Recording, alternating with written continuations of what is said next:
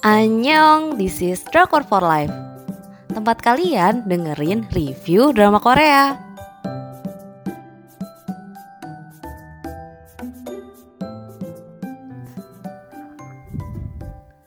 Review drama Korea Crazy Love. Jadi lewat drama ini kita belajar memaafkan lewat karakter Noh Go Jin dengan stasiun penyiaran KBS 2 tanggal penayangan 7 Maret sampai dengan 26 April 2022.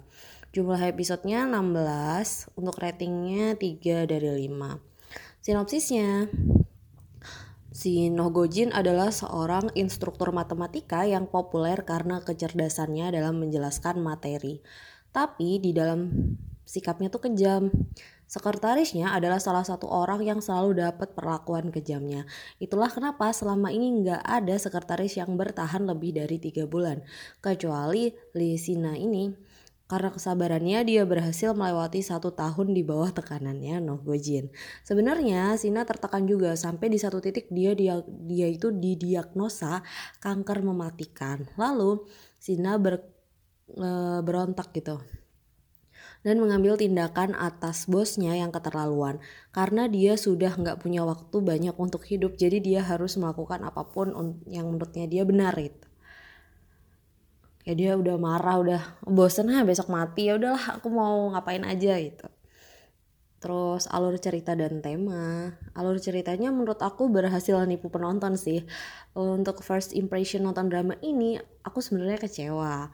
Sinetron banget. Jadi si Noh Gojin itu tuh tiba-tiba amnesia gara-gara kecelakaan. sebel, sebel, sebel seru gitu loh. Bingung gak tuh? jadi Noh Gojin ini uh, dia jadi korban tabrak lari, terus kepalanya kena, jadi dia amnesia gitu kayaknya sebelnya yang bikin sebel tuh amnesianya tuh sinetron banget. Gak inget dia tuh siapa terus kamu siapa gak inget kejadian bahkan berubah dari Nogojin yang jahat kejam terus dia jadi orang yang ramah dan baik hati. Hmm, buat kalian yang belum nonton terus ketemu part sinetron ini uh, aku saranin kalian tahan-tahan dulu ya karena sesungguhnya setelah kesulitan pasti ada kemudahan. Kalau kalian tahan di akhir bakal ketemu akhir yang bahagia. Terus untuk tema office romance-nya seru sih menurut aku. Mereka ini termasuk couple favorit aku dengan drama bertema sekretaris bos. Aku kira bakal biasa aja sebenarnya setelah awal sinetron itu tadi, tapi habis nonton sampai akhir kok aku baper ya. Untuk konfliknya dimulai ketika Sina menyerahkan surat pengunduran dirinya dengan sedikit balas dendam. Jadi dia datang ke vilanya Nogojin, dia bawa palu, terus bawang bombay, itu adalah hal yang dibenci Gojin dan pakai marah-marah. Mereka berantem sampai Gojin keluar rumah ngejar Sina yang melarikan diri.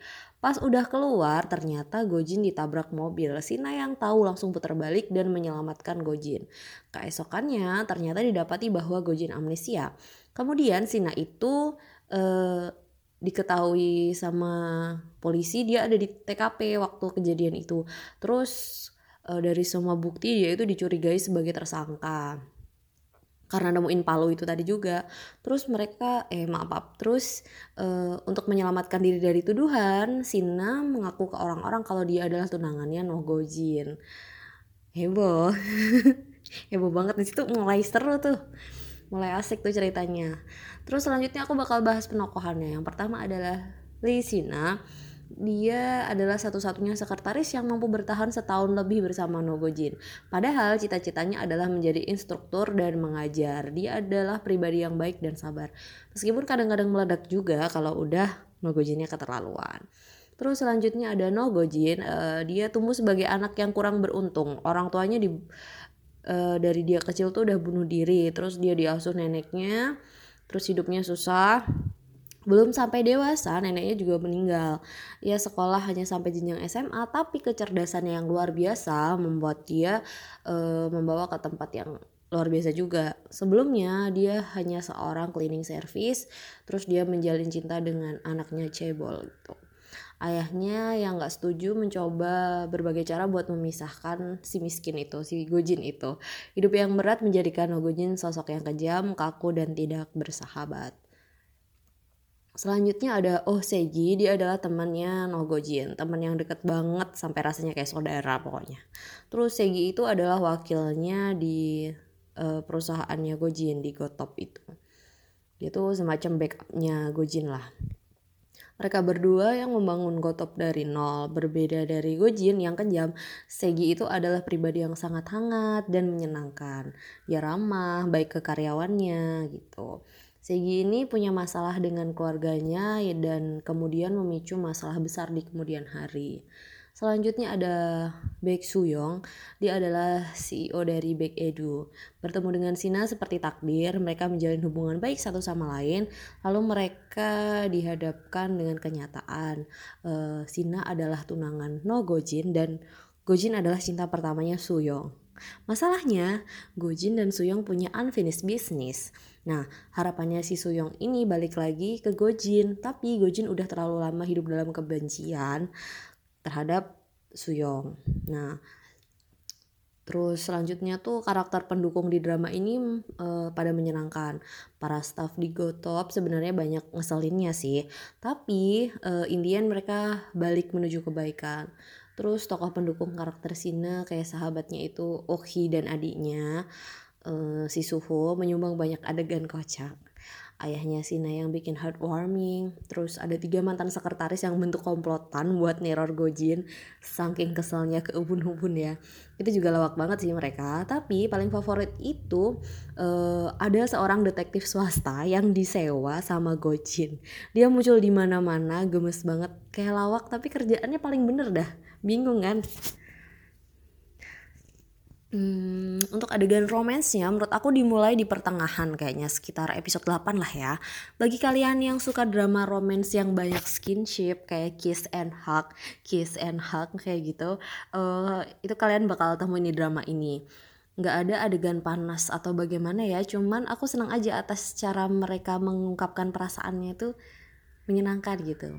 Terus Nogojin mulai menyadari perasaannya duluan sih uh, dia tuh terdesak karena mengetahui keadaan Sina yang sakit dan akhirnya dia mengungkapkan perasaannya karena juga dia merasa waktunya nggak banyak gitu. Sina sebenarnya ragu sih awalnya tapi ya akhirnya yakin. Sina sebenarnya tuh emang sudah kebiasa selalu ada buat Gojin karena dia sekretarisnya dan tunangan palsunya. Akhirnya justru sering bersama Gojin ngerasa dia nggak sendiri karena ada Sina terus ya pokoknya banyak adegan gemes sih dari episode 8 ke atas itu. Uh, pas awal nonton drama ini tuh drama ini dimulai dengan karakter Nogojin yang jutek, kejam dan semaunya sendiri itu sebenarnya mengingatkan aku ke karakter cowok di drama sekitar tahun 2000 angkatan 2010 gitu loh.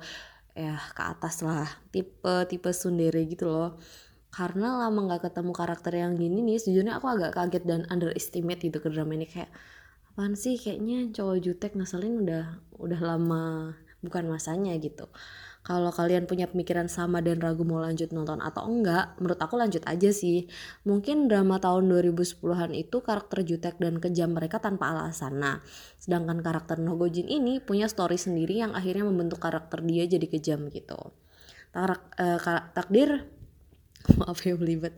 Takdir nggak pernah seramah itu sama Gojin. Jadi berkali-kali dia dipeluk kesedihan ditinggalkan orang-orang yang dia sayang.